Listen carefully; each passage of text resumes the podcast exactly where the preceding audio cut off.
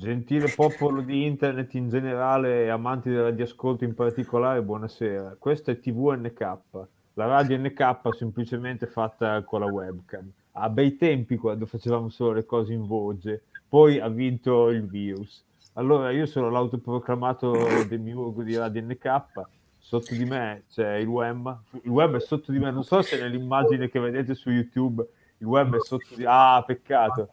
È scappato il web al pensiero di essere è scappato, carogna. E no, così mi si vede più grande, no? Non va bene.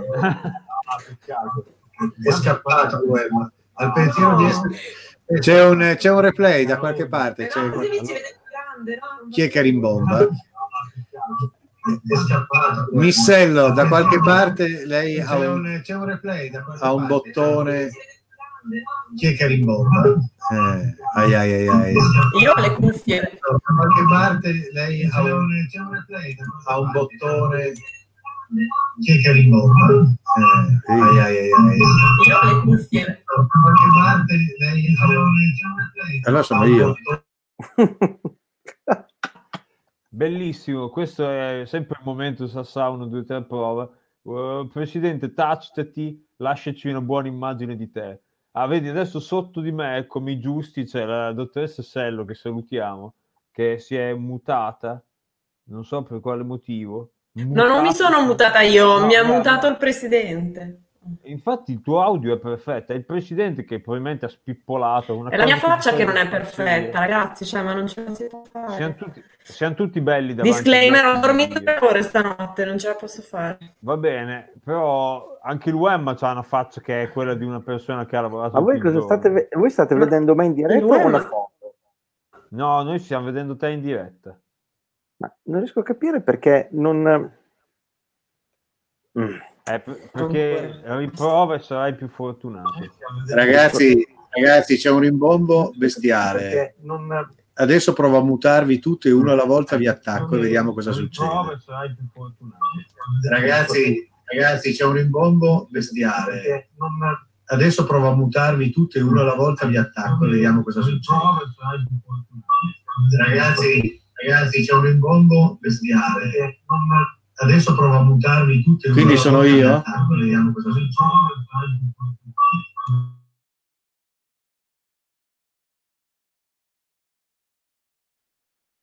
Allora, facciamo così. Tu, Presidente, stai zitto. Lascia noi... No, volevo farvi vedere... Anche c'è un lag pazzesco. Volevo farvi vedere la carta d'identità mia. Non so se... Con tutti i tuoi dati. Vabbè, tanto... No, sì... Guarda i baffi, sì. Cioè, e da lì io l'ho messo sul documento, la mia carta canta, porca pupazzola. Sì, ciao Demiurgo, praticamente faccio il monologo insieme a Missello. Demiurgo, se tu non attacchi il microfono, sono qua. No, fermati tutto. Io volevo solo dire questa cosa, scusatemi. Cioè, ma tu hai messo nella tua carta d'identità ufficiale una foto di te con i baffi a manubrio. Certo. No, non a manubrio. Manubrio è in giù. Ah. Okay. Quindi come sono? I mustacchi? Sì, dicono alla Dalì, alla Poirot. Alla Poirot. Benissimo. Si fate un baffo. Ma secondo me sono i baffi all'800, dai. Cose che si usavano nell'800. Già vedo che ti sta già prendendo un po'. Sì, perché la differenza è tagliare il pelo proprio nel bordino del labbro e poi dopo farlo crescere e poi dopo iniziare. No, guarda, io purtroppo a me piacerebbe coltivare i peli facciali perché quelli della cute cominciano a non essere più curabili, diciamo così. Cioè, lascia perdere, cioè, c'è cazzo di discorsi fai? C'è un discorso che adesso io con te Wemma non mi metto a fare, però quelli facciali hanno ancora una certa rigogliosità, hanno ancora una certa vis. Il problema grosso è che mi sono purtroppo fidanzato con un soggetto che era... Vedete quel buco lì? Ma scusa. Con la fessura lì tra le due porte, di là il sud leone. e la Melandri sostanzialmente non mi permette di coltivare i peli facciali. Vattene via Melandri che non mi permette di coltivare i miei peli facciali. È arrivata la Melandri. Si è sentita chiamata in causa la Melandri. Beh, vedi un po', sei proprio chiamata per il nome e cognome. Beh sì, non l'ho chiamata per il nome, di solito tendo a chiamare per il cognome. Vabbè, sì. Mi tocca dartene uno se vuoi sentire. Non è... Adatto. Per favore chiudi la porta, ti ringrazio.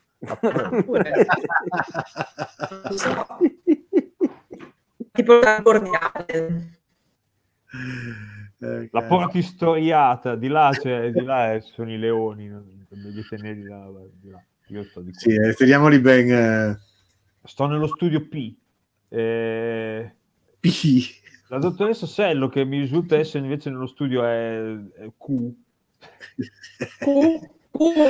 Sì. Proprio studio Q. Uno studio Q, sì. Come il famoso film di Lino Banfi.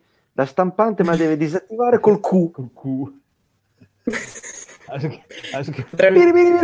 Sì, potremmo addentrarci in un'area pericolosa.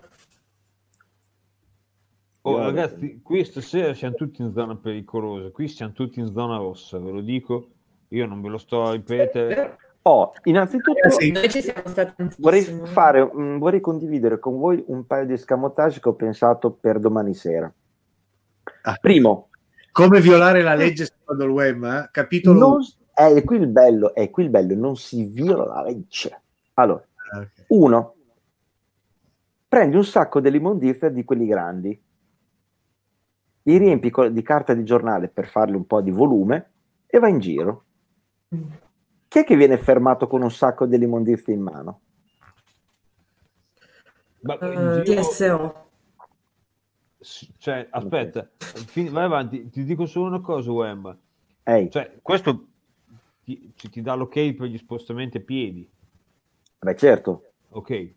No, perché magari io volevo andare tipo fino in piazza e lo carico in macchina per fare... in un posto dove c'è la piazza, qua non c'è niente. No, allora, a parte quello, appunto, andare in piazza quando c'è la zona rossa è lì proprio e cercarsela.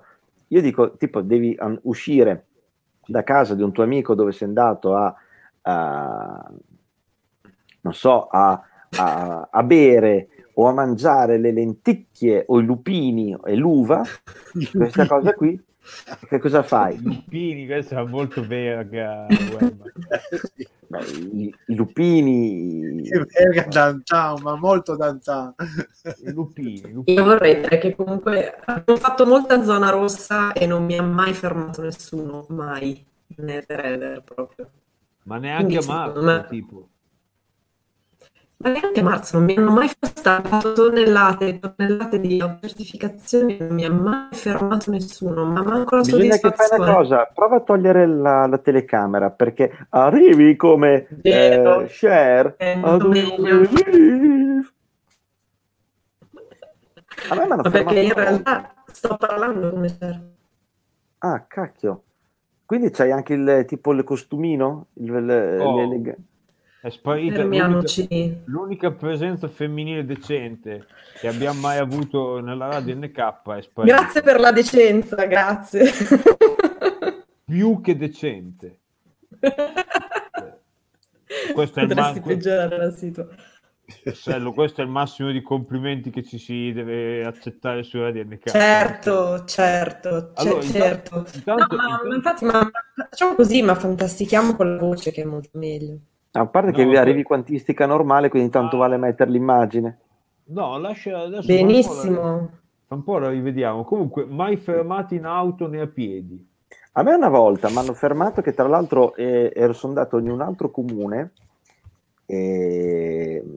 però io ho giocato la carta, sto andando in una farmacia a prendere un farmaco. Beh. D'altra parte, chi è che può impedire a un farmacista di andare in un'altra farmacia? Se non la deontologia professionale. No, semplicemente quest'altra farmacia aveva un farmaco che io non avevo, quindi sono andato a prendere. E te tecnicamente puoi andare in un'altra farmacia? Beh sì, cioè, certo. Nel senso, sì, nelle tue funzioni. Allora, a me hanno fermato personalmente 2 volte e altre 2 volte alla Melandri. La Melandri 2 volte nel corso della stessa, come dire, uscita di casa. E lei l'ha presa bene e ha mandato a fanculo il carabiniere, conoscendolo.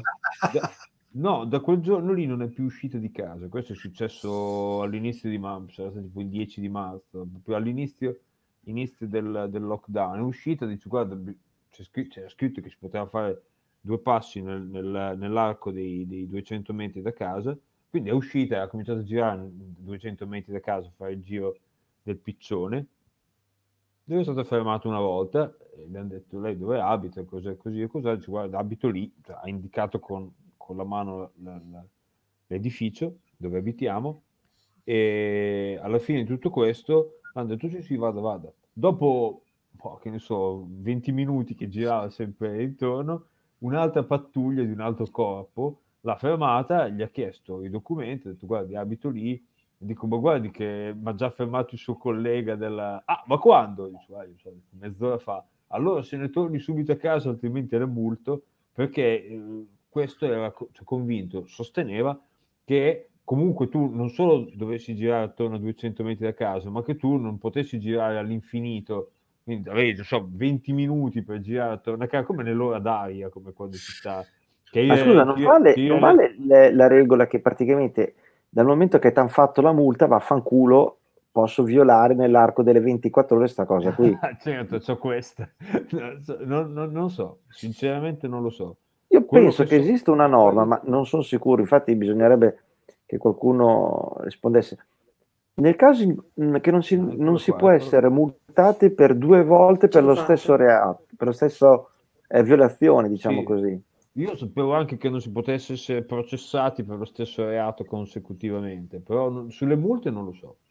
Cioè tipo che tu tipo, vai... Se uno va in autostrada, no? Mettiamo una classica tratta nostra, Ravenna-Bologna, ok? Sì. Bene. Ti fanno un tutor, perché facevi la media dei 130. Sì, boh. 131. 131. Sì, giusto, è vero, 130. 140, dai. Però ti dicono tu hai fatto la tratta non so nella prima parte da Bagnacavallo fino a sì, quel che è. Ok, però non possono farti la multa anche se ti fanno tipo la velocità a Castelbolognese.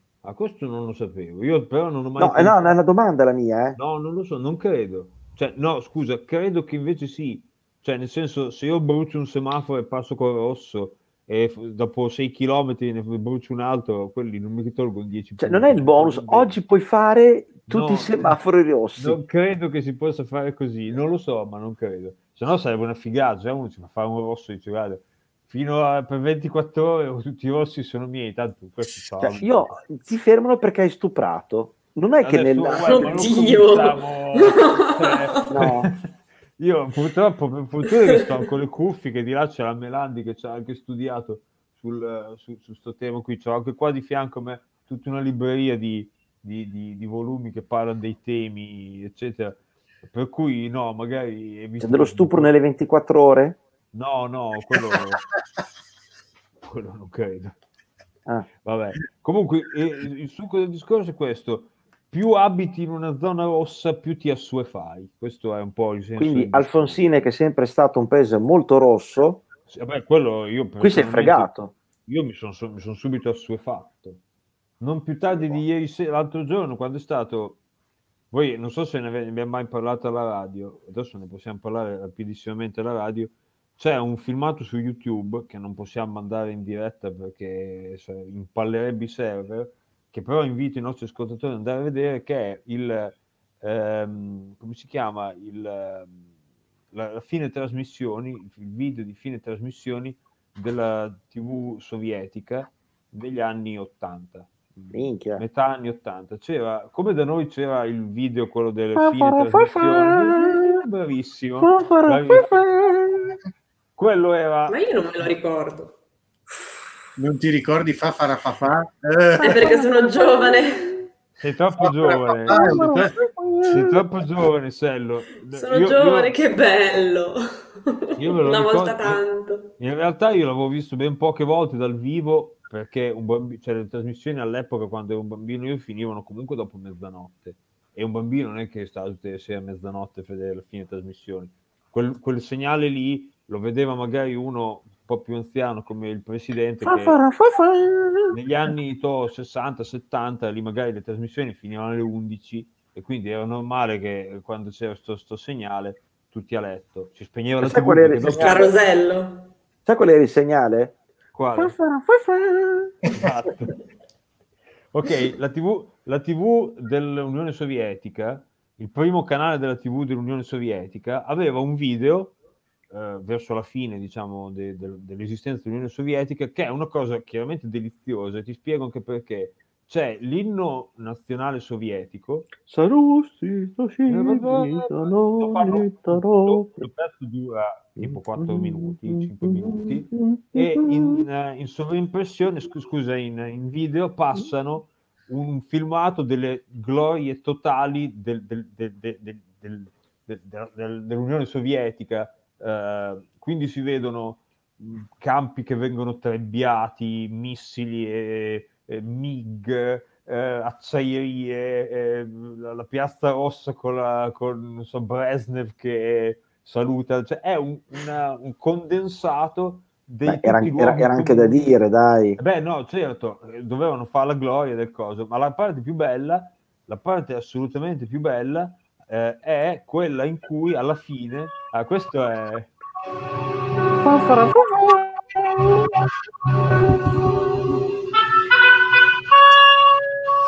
Hai visto che l'ho fatto uguale? Ecco, vedi?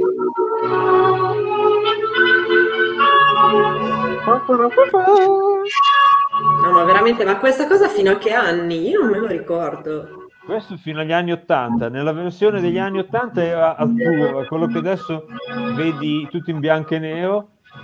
Era... Avete notato, scusate un attimo, la finezza del mio gesto delle mani, che riprendeva la grafica, quella grafica lì così del ghirigo della fine delle trasmissioni. Ne parlavamo tra l'altro tempo fa, e adesso poi non volevo tenere troppo lunga, c'era anche il buon Pavolini sui filmati che terrorizzavano i bambini, perché negli anni 80 non c'era la TV dei bambini, nel senso un canale dedicato ai bambini, e c'erano i programmi per bambini nel pomeriggio di Rai 2, solo che c'era questa cosa per cui nel mezzo venivano messe delle pubblicità o dei videoclip con delle musiche o delle immagini, non so, violente, tipo flash, oppure delle forme strane, oppure delle ombre o dei suoni un po' così sintetici che facevano paura ai bambini. Ma era voluta la cosa? No, era, cioè, ai noi non c'erano degli esperti di pedagogia che sapevano quali fossero i colori o i suoni che andavano bene per un bambino piccolo, per cui c'erano dei bambini non era un esperimento di manipolazione, spero di no, però fatto sta che la sigla della fine trasmissioni della Rai, quella anche colori più gradevoli, tutti azzurro, non bianco e nero come quella che ha messo il presidente, era un suono un po' come dire, che faceva un po' da film dell'orrore, del terrore, cioè un suono un po'... quello che ha messo il presidente, ha messo quello che si ricordava lui degli anni 60, perché quello era... No, ma guarda, quel suono lì, così come quello dell'inizio trasmissioni, così anche quello della fine trasmissioni veniva messo in onda anche fino agli anni 80, fino a che è esistita una fine trasmissioni, dopodiché solo virato sull'azzurro, perché le trasmissioni sono diventate colori, il cielo nero era diventato un cielo azzurro con le... Bene, dopo questa rappresentazione noiosissima del nostro demiurgo, ecco, io devo dirne una anch'io di cosa molto noiosa. L'altra volta citavamo i film di Natale, e vi avevo detto di un film che appunto quando io ero bambino, per almeno 20 anni della mia vita, la Rai tutti gli anni a Natale lo trasmetteva in bianco e nero. E sono andato poi a cercarmi che cos'era quel film. Il film è La vita è meravigliosa, è il primo film di Frank Capra. Ah, di Frank Capra. Girato nel 46 o 47 o giù di lì. È un film pazzesco con James Stewart, insomma. Io non l'ho mai visto, però è citato, è molto famoso sta cosa della vita è meravigliosa, perché credo che venga trasmesso. Cosa cerchi di fargli con quel dito? Cioè, mi aspetto lo trafigge, venga fuori un dito dall'esofago dell'emiurgo. Sono io che gli sto toccando lo sterno, no? Mi piaceva sta cosa qui, cioè, fai finta di sputare in basso.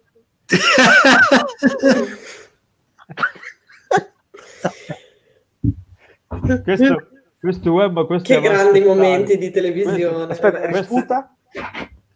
Oh mio Dio. Questo è avanspettacolo. Vabbè, torniamo a parlare di cose serie. Possiamo anche chiuderla qui. Questo per dire che l'altro giorno, da che mi sono trasferito qui in questo appartamento, che è un anno, un po' più di un anno, siccome vengo da Alfonsine, io precedentemente... Cosa vuole Wemma? Wemma, mi lasci in pace. Stai importunando la signorina. Stai importunando me, esatto. Sto cercando di spostare il quadrato nero. Nero, tutto nero. Vedi, capito perché non accendo la webcam? Lasciala spenta. Poi già lo so. No, riaccendila. Che dopo il Wemma si allarga. Esatto. Sono qua che sto cercando di spingermi.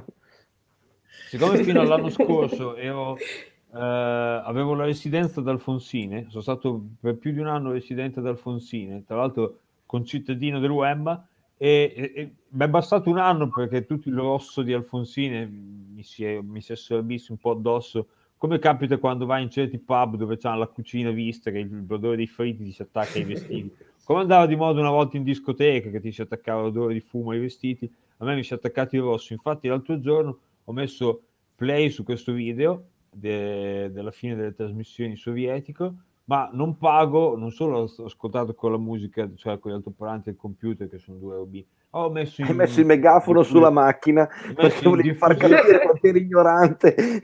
Ho messo in diffusione, che ho detto magari dei miei vicini che sono ancora ottenebrati dal troppo comprare su Amazon per Natale si ricordano che cosa sarebbe la cosa giusta da fare, cioè che avranno sicuramente apprezzato, immagino. Tornare ai sovieti, non stavano più nella pelle. Ti immagino, guarda.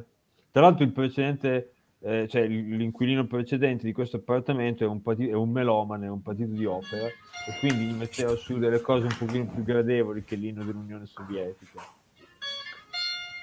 Qui c'è questo? Scusate, il mio telefono, no. Scusate. Certo. Sembrava che fosse l'inizio delle sigle russe. Sì, cosa fa? È l'inizio no, no, questo è... È un po' questo. Dovrei abbassare, ma...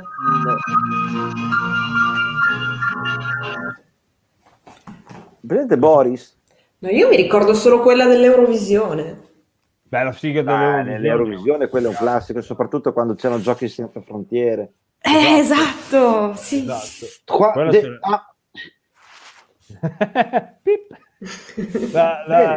L'Eurovisione, tra l'altro, è andata come sigla fino a pochissimo tempo fa, nel senso che non è che, cioè, il sistema... Sì, non è una cosa da vecchi, cioè. Allora, premetto che la ditta Eurovisione esiste ancora, che è un sistema di coordinamento di diverse TV europee. Che tu lo sai come funziona, vero? C'è uno al telefono che chiama tutti quanti e dice 3, 2, 1, play! Sì, esatto. 3, 2, 1, no, però poi, tra l'altro era lo stesso metodo, attenzione, che usava Berlusconi, sì, negli anni 80, questo è vero. Bravissimo. Anni 70, ma forse anni 70, così, dove praticamente lui mandava contemporaneamente nelle diverse emittenti locali, diciamo così, la stessa cassetta con lo stesso contenuto, e poi dopo lo faceva partire contemporaneamente. Sì. Sì, bene. Perché non si poteva trasmettere in tutta Italia un programma nazionale, perché aveva il diritto solo la RAI. La RAI. Per cui le TV private fighe si permettevano di mettere tanti trasmettitori, tante postazioni di trasmissione, ognuno c'era il suo videoregistratore, dicevano alle 8 fai play, tutti facevano play e tutta Italia vedeva lo stesso programma registrato, ma in contemporanea. Però contemporanea. Bene, grande tecnologia, grande Marcello, adesso te puoi attaccare la telecamera e cominciamo per questa... favore, ovviamente sempre sì. Non ma anche subito senza troppe un attimo cos'è caduto? C'è stato un tornado? No, sono stato io che ho avuto una flatulenza, adesso non è che vogliamo farne, guarda che bellezza. No, ma no, invece no, porca miseria, io sono distrutta. Invece io sono una serata impegnativa della tua presenza. E beh, tutti abbiamo avuto una serata impegnativa con la io per esempio con la digestione, se devo essere molto io vi dico che è finita la diretta, devo portare fuori il cane, quindi vabbè, andiamo avanti. L'altra volta il Wemma ci ha chiamato mentre portava il cane a spasso, è una cosa che tutte le sere è da fare. Ahimè, sì. Ahimè. Beh, allora, in quest'ultima puntata del 2020 facciamo un scursus, un couscous e tutto quello che è successo nel 2020. Tutto questo cioè, praticamente è una puntata sulla sfiga. Sulla sfiga. Allora, caffè Rinco. Sono onorata di essere qui con voi. Grazie per avermi invitato a celebrare le sfighe. Allora, praticamente ho aperto la pagina della Wikipedia, noto sito scandalistico. Si chiamava Ramarro Marrone una volta. Si chiamava così? Sì. Andiamo avanti, adesso io dire. Allora. Sì, vabbè, e praticamente la creatura di Jimbo Cipolla Verde anche si chiamava. La Cipolla Verde, la Cipolla Verde. No. Madonna, stiamo tornando indietro. Beh, lo sapete che sto rispolverando tutte le vecchie foto. Vabbè, lasciate. Comunque stai aprendo delle parentesi anche te. È un grande classico di Radio NK. Ho imparato un attimino non a chiudere, a sbatterle le parentesi, perché quando una parentesi viene chiusa non dà soddisfazione, lasci un po' quella l'amarognolo sulla punta della lingua. Invece sbatti quella parentesi, è un po' più vabbè. Ok, allora penso che possa essere un mio buon proposito per il 2021. Sbattere le parentesi chiuse. Per il 2021 sbatti le parentesi. Sì. Propositi per il 2021. Cosa vai a fare? Mi vado a sbattere una parentesi? No, quella suona male. No. Allora, vediamo un attimino cosa è successo in questo fantastico anno che verrà ricordato. Mi vado a sbattere una parentesi, sì, non è bello. No, suona comunque. Io adesso Presidente, cioè la... Era proprio solo, bastava una piccola pausa e diventava tragica. Sì. È una cosa da Wemma, Presidente, glielo devo dire. Ma adesso sono cresciuto. Sono io che sono riunito e sto dando indietro. Azzarola, benissimo. Allora, vediamo un attimino cosa è successo in questa fantastica annata. Allora, vediamo a gennaio. La prima voce che la Wikipedia, naturalmente noi faccio questo velocissimo elenco e ve lo commentiamo insieme. Allora, perché metà delle cose che sono successe a Lodi, io te lo dico. È vero. La prima voce dice gli incendi in Australia del 2019-2020 che hanno già ucciso 500 milioni di animali. Iniziano ad essere gestiti dalla Royal Australian Navy e dalla Royal Australian Air Force nel Nuovo Galles del Sud per aiutare l'evacuazione di massa. È vero, c'è stata questa cosina leggera di questo incendio mastodontico in Australia. No, ma infatti vediamo Wemma quante notizie piacevoli tiriamo fuori. Va bene, di questa notizia qui facciamo una tabellina pro e contro. Dai, Ingegnere, lei tiri fuori l'Excel. Hai trovato il filtro bellezza, Demi. Posso mettere gli occhiali alla telecamera, questa cosa è bellissima. Io anche voglio mettere il filtro bellezza alla telecamera. Cioè, ragazzi, vai. Sì, poi vai avanti. Va bene. Ok, il 1 gennaio la Croazia assume la presidenza di turno dell'Unione Europea per la prima volta. Sti cazzi. Poi è andato un po' male, nel senso nel prosieguo, hanno avuto un'annata un po' così. Vabbè, il 5 gennaio sempre il primo ministro Zoran Milanović vince le elezioni presidenziali in Croazia. Vabbè, la Croazia... ecco, una cosina leggera. L'8 gennaio l'Iran lancia missili contro basi militari statunitensi in Iraq. Così. Beh, quello lo fanno. L'Iraq ormai... lo fanno. Viene abbattuto un aereo 752 della Ukraine International Airline, uccidendo 100. Vabbè. Quello ce lo ricordiamo tutti. Quello sì. Cazzo, era quest'anno? Sì, è stato un disastro aereo pazzesco, solo che stava per scoppiare il Covid, era appena scoppiato comunque. Quindi c'è scritto l'8 gennaio comunque. Vabbè. Poi l'11 gennaio elezioni generali in Taiwan, vabbè. Ecco, 23 gennaio il governo cinese, a causa di un'epidemia di un nuovo ceppo di coronavirus, mette in quarantena la metropoli di Wuhan. Quando era questo? Che giorno 23 era? Gennaio. E successivamente espande il provvedimento a quasi tutta la provincia di Hubei. Si tratta della più grande quarantena mai disposta nella storia umana per estensione e numero di persone coinvolte. Parentesi rapidissima, Sello si è sdraiato per terra. No, è un divano che ho per terra. Ah, oh. Cioè, è un divano, ci sono dei cuscini, vabbè. No, è necessario. No, l'immagine stava dando un di un divano per terra. Un tappeto. Sì, no, non è un tappeto, c'è il tappeto e futuro. Poi c'è è tipo, cioè in pratica ho tolto i cuscini da un divano perché la struttura esatto, li ho messi per terra perché da sola facevo un po' fatica a portare un divano al piano di sopra da una scala ripida e stretta. Allora ho detto, ma perché che cosa me ne faccio io della struttura? Esatto, è vero, bacio i cuscini. Certo. Fai perché come uno poi si arrangia. No, la struttura è rimasta proprio fuori di casa. Ah, giusto. E ho fatto questo piccolo. Avesse potuto l'avrebbe anche bruciata la struttura. Sì, decisamente. Ci ho pensato di prenderla martellata, ma poi era una fatica inutile. Il 24 gennaio in Turchia, nella provincia di Al-Zeklis, ha luogo un terremoto di magnitudo 6.7, uccide 41 persone, ne ferisce 1607. Ma dovremmo mandarti a leggere il TG, porca puttana, quando si faccia leggere i nomi di città straniere sarebbe un... Beh, 26 gennaio elezioni parlamentari in Perù. 30 gennaio l'Organizzazione Mondiale della Sanità dichiara l'epidemia del nuovo coronavirus emergenza sanitaria pubblica di interesse internazionale. Apro una parentesi, domani, ahimè, brutta cosa, il 31 di dicembre sarà esattamente un anno in cui c'è stato il primo caso conclamato di Covid, nel senso che si chiama Covid-19, dice, perché è stato scoperto nel 2019. E dice, quando nel 2019? Il 31 di dicembre. Poneva nelle premesse. Sì. Invece il 31 gennaio alle ore 24 CET, ovvero alle ore 23 GMT, il Regno Unito cessa ufficialmente di essere uno Stato membro dell'Unione Europea, iniziando così un periodo di transizione lungo 11 mesi.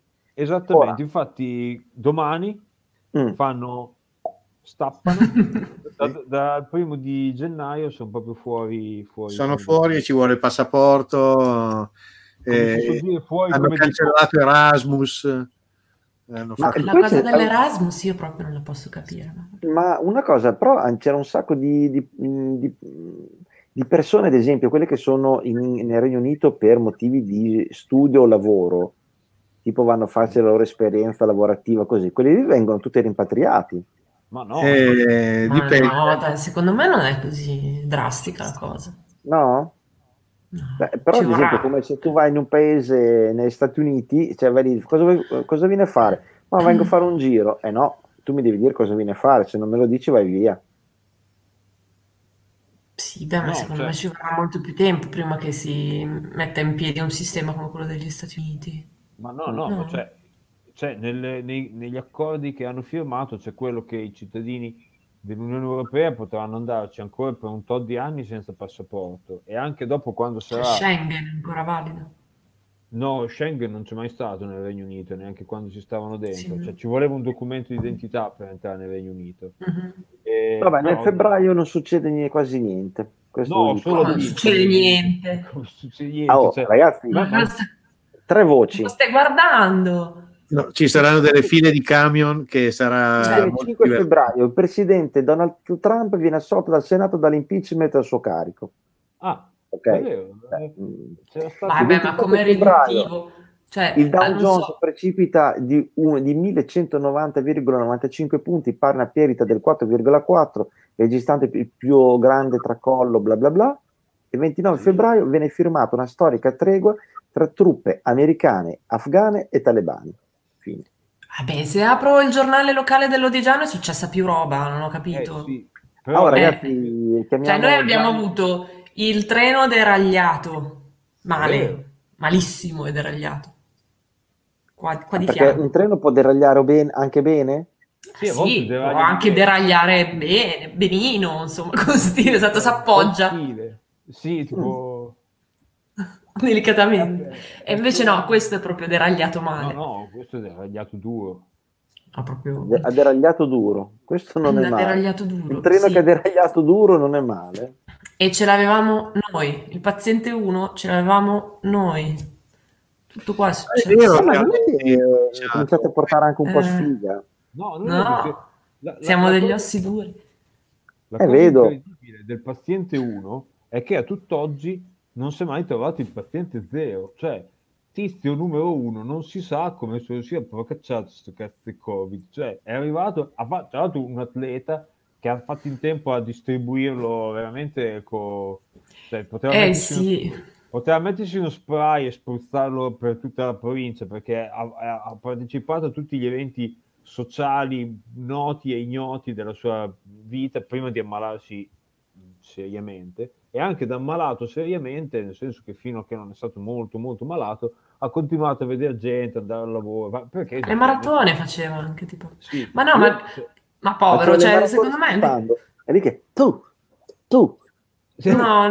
No. Io davvero, c'è stato questo fenomeno di cattiveria mediatica, di curiosità, di invasione pazzesca della privacy, questo poraccio che poi alla fine ha avuto la sfiga solo di essere il primo a cui è stato diagnosticato, ma per esempio anche qui nell'Odigiano c'era veramente tantissima polmonite sospetta, comunque tutto faceva pensare che fosse qua. Ma anche qua a novembre, a parte gli scherzi, a novembre io ho parlato con un medico di base che ne ha viste diverse di polmoniti strane, però comunque se entriamo nel discorso Covid ma poi ha rotto le palle, poi se abbiamo passato tutti gli eventi del 2021 ce ne sarà l'80% che parla di sta roba. Parla di quello, anche perché che cacchio facevamo, cioè tutti chiusi in casa, L'11 marzo l'Organizzazione Mondiale della Sanità dichiara l'epidemia Covid-19 è una pandemia.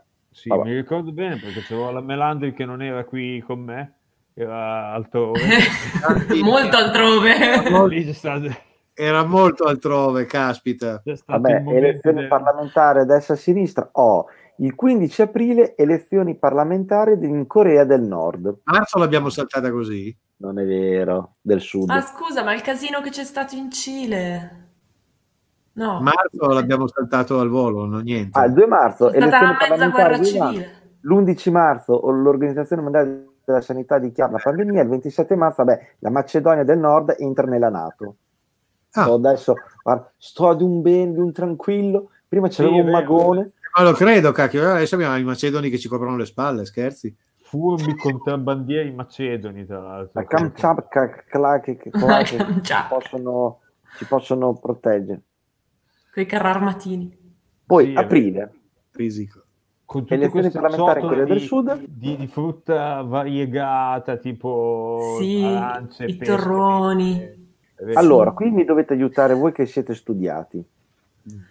Il 30 aprile la Bulgaria fa domanda per entrare nel meccanismo di cambio AEC2, gettando le basi per l'entrata dell'euro nell'euro. Meccanismo di cambio AEC2. Non la so. Non la so, devo andare a cercare? Accordi europei di cambio. L'ho già visto. Accordi europei... La Bulgaria ha scoperto che le cose vanno pagate e non vanno rubate. Ok. No, vergogna. Dai, su. Ma ci saranno dei bulgari in ascolto che possono anche sapere dove abiti. Cioè. Spacco bottiglia, arriva subito. Esatto, vedi come. A maggio, ma sia già a maggio, cioè. Ragazzi, la fretta deve portare fuori il cane. Sì, no, vai. No, ma guarda, Wikipedia aprile c'ha queste due voci qui: elezioni in Corea del Sud e la Bulgaria. E non dice aprile ogni giorno un barile, non lo so. Però dimmi solo chi vince, non ce lo dice chi vince le elezioni in in Corea del Sud, allora, che sarà stato... Ci lascia con questa suspense. Allora, Partito Democratico della Corea vince con il 33,36% solo, cioè, e il secondo il 33,84%. No, fai capire, cioè ha più voti e ha perso. Ah, si vede che magari ha vinto i grandi elettori, probabilmente. Io mi devo assentare un attimo. Devo chiamare Luigio. Ci saluto Luigio. Ci porto la carezza. Ecco, la carezza di Radio NK, esatto. Tira l'acqua. No, guarda, io mi metto... poi metti in mute. Sì, metti in mute e poi se ne va. Giustamente va via da par sua e ci fa vedere questo bello scorcio, tra l'altro colori caldi, questa cosa qui mi piace da morire. Guarda, io pensavo tipo, non so, portare il portatile in vabbè. No, ma fatti i cazzi tuoi, ma io... Allora, che bella casa dei colori caldi, non che io come me che c'è grigio, il presidente che è nero, cioè, vabbè, andiamo avanti con i fatti. Allora, beh, sono buio in realtà, perché se faccio io sono dei colori caldi pure io. È vero. Allora, a maggio, il 3 e 4 maggio, dissidenti venezuelani cercano di infiltrarsi nel paese via mare senza successo per tentare un colpo di stato contro Nicolás Maduro. Peccato che non si siano riusciti. No, scusate, non bisogna parlare di politica così. Qui abbiamo il Che Guevara di noi altri. No, allora, ma infatti è per quello che io ho lo sfondo nero perché quel signore lì, quello lì, ecco. Chi, il comunista? Il comunista, bisogna fargli un po' di contraltare perché sennò capisci è un disastro. Sì, ma lui, cioè, come dicevano un mio amico è un comunista con Rolex, capito? Cioè... Io, sì, abbastanza. Sì, però sei un comunista con Rolex, invece il Rolex va portato con fierezza. Sì, l'ha tirato giù. Andiamo avanti, andiamo al mese di giugno. L'ho visto che c'è un orologio costoso. Andiamo avanti. Poi il 6 maggio, gli astronomi annunciano la scoperta, grazie al telescopio MPG ISO, del primo buco nero situato in un sistema stellare visibile ad occhio nudo. Allora, qui allora, un sistema stellare il buco nero visibile a occhio nudo è quello che ti lasciava un attimo.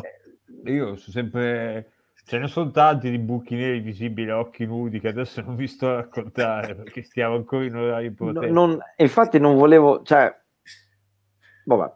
Se non dobbiamo chiosare, non chiosiamo. No, cioè, qua a Ravenna c'è molto inquinamento luminoso in città, quindi non si riesce a vedere una stella che una. Figuriamoci se riesco a vedere un buco nero a occhio nudo, devo stare un po' più, come dire, con i piedi per terra. Il buco nero è dentro di te. Questo lo so. L'altro, un anno addirittura mi hanno fatto un'ecografia, ho visto l'incredibile vuoto che ho dentro, mi sono anche un po' spaventato. Beh, quando fai la colonoscopia, se va bene, se va male, vabbè. Andiamo avanti con il mese di giugno. Ok, però visto che stiamo migliorando, l'altra puntata siamo arrivati a parlare di merda che era un'ora e mezza di trasmissione, stavolta sì, solo a 43 minuti. Stiamo migliorando, stiamo tornando sui nostri standard abituali. Va bene così. Ragazzi, da quant'è che non facevo la radio? Dai, su. Ci dobbiamo prendere un po', ci dobbiamo andare un po' di adesso riprendo a fare la radio per bene, non preoccupate. Allora, il 20 maggio, elezioni generali in Burundi. Chi ha vinto? Ha vinto... Ha fatto un pareggio. Vabbè, ha vinto Evariste... Porca madonna. Del partito? Ha vinto il partito... Orca... CNDD-FDD. Allora... Partivano favoriti. FDD, la Forza Democratique... Consiglio nazionale per la difesa della democrazia, forte per la difesa della democrazia. Sì, il simbolo è un'aquila con un macete e una foglia di canapa, va bene, e ha vinto proprio per il 71% dei voti, quindi immagino Proprio... Lì non è stato come in Corea del Sud, che uno ha vinto per un soffio, come... per due persone, per due voti. Sì, esatto. Ok. Il 25 maggio, in seguito all'uccisione dell'afroamericano George Floyd da parte di un poliziotto di Minneapolis, negli Stati Uniti d'America scoppiano numerose proteste nelle principali città. Questo me lo ricordo. Anch'io. Questo me lo ricordo. Ed è lì che è nato poi il movimento che si chiamava... Dammelo tutto? Black Lives Matter. Pensavo al movimento dei forconi, tra l'altro. Black Eyed Peas, come si chiamano? Black Eyed Peas, certo. Pick and Fleece, Fritz Lips. Vabbè. Andiamo allora, il 26 maggio, attenzione, 2 eventi lo stesso giorno, cioè te dimmi in un anno di un niente, no? Che sono 2 eventi. Allora, la prima è: la Costa Rica diventa il primo paese centroamericano a legalizzare il matrimonio tra persone dello stesso sesso. Oh, va. È uno dei pochi paesi democratici. Se ricordo, in Costa Rica non è quello che non ha neanche l'esercito, se ricordo bene. Ma sono mai stato in Costa Rica, purtroppo. Mi sembra che è quello che non ha l'esercito. Costa Rica, che penso che Costa Rica ha abolito l'esercito nel 1949 dopo la guerra civile, sostituendolo con la figura del gelataio, tra l'altro. Cosa, non ho sentito? Sostituendolo con la figura del gelataio. È stato il primo paese senza un esercito. La Costa Rica è sede della Corte Interamericana dei Diritti Umani e sede dell'Università per la Pace. Allora. Va bene, ci piace queste cose qui. Sì, no, è un paese abbastanza anomalo, considerato tutti quelli che hai intorno. Infatti, no, però se gli va bene, nulla da dire. Sempre il 26 maggio. Sì, è sempre amore, come si suol dire. È sempre amore. Sempre il 26 maggio, 20.000 tonnellate di petrolio vengono sversate nel fiume Ambayarmaya, vicino alla città siberiana di Novosibirsk, dai, te lo dico io così al volo. N-O-R-L-S-K. Allora, Norilsk, sì. Okay. Vabbè, è più semplice. Il 3 giugno il presidente russo Vladimir Putin dichiara lo stato d'emergenza. Mi spiace per loro. Ok. Insomma, il 30 maggio la navetta spaziale Q-Dragon, realizzata dalla SpaceX, in collaborazione con la NASA, diventando la prima navicella americana con equipaggio a raggiungere la stazione spaziale internazionale dopo la cancellazione del programma Space Shuttle. È la prima realizzata da una compagnia privata ad avere un equipaggio. Adesso fammi il simbolino di Space Shuttle.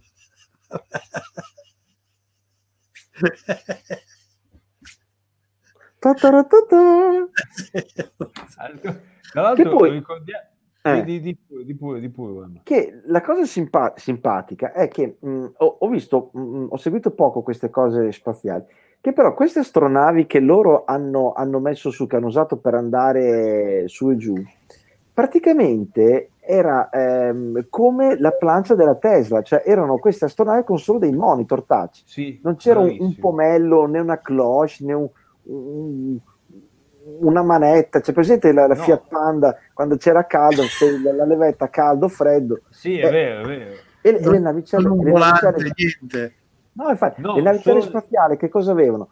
Le navicelle di una volta, quando avevi caldo, aprivi un selettore che apriva il deflettore. Sì, c'è la bocchetta. Prendeva un po' d'aria dal radiatore. Cioè, allora, in pratica Elon Musk, dopo aver rovinato le automobili, adesso rovina anche le navette spaziali. Questo è il concetto. Io non sono negativo contro Elon Musk, anche perché ricordiamo chi era fa inventare. Però è un bell'uomo, bel ragazzo. Ascolta, alla fine non è un bell'uomo. No, non è un bell'uomo, dai. No. Okay. No, non è l'unica cosa. No, poi c'è il dinero, quello è un altro discorso. Ecco, vedi, associare la bellezza con i soldi. No, infatti, non è un bell'uomo. Okay. Però c'ha il di nero. Allora, volevi dire questo. No, non era quello, nel senso, vabbè. Sì, vabbè. È anche il secondo uomo più ricco del mondo, tra l'altro. Era come dire, nonostante non sia figo, rimorchia lo stesso. Ecco, questo voleva dire. Esatto, c'è a chi interessa. Sì, c'è chi ci piace l'uomo ricco, insomma. D'altra parte, Berlusconi a 80 anni faceva delle con delle signorine giovani. Esatto. E non penso che è diventato veramente il secondo uomo più ricco del mondo. Dopo Jeff Bezos.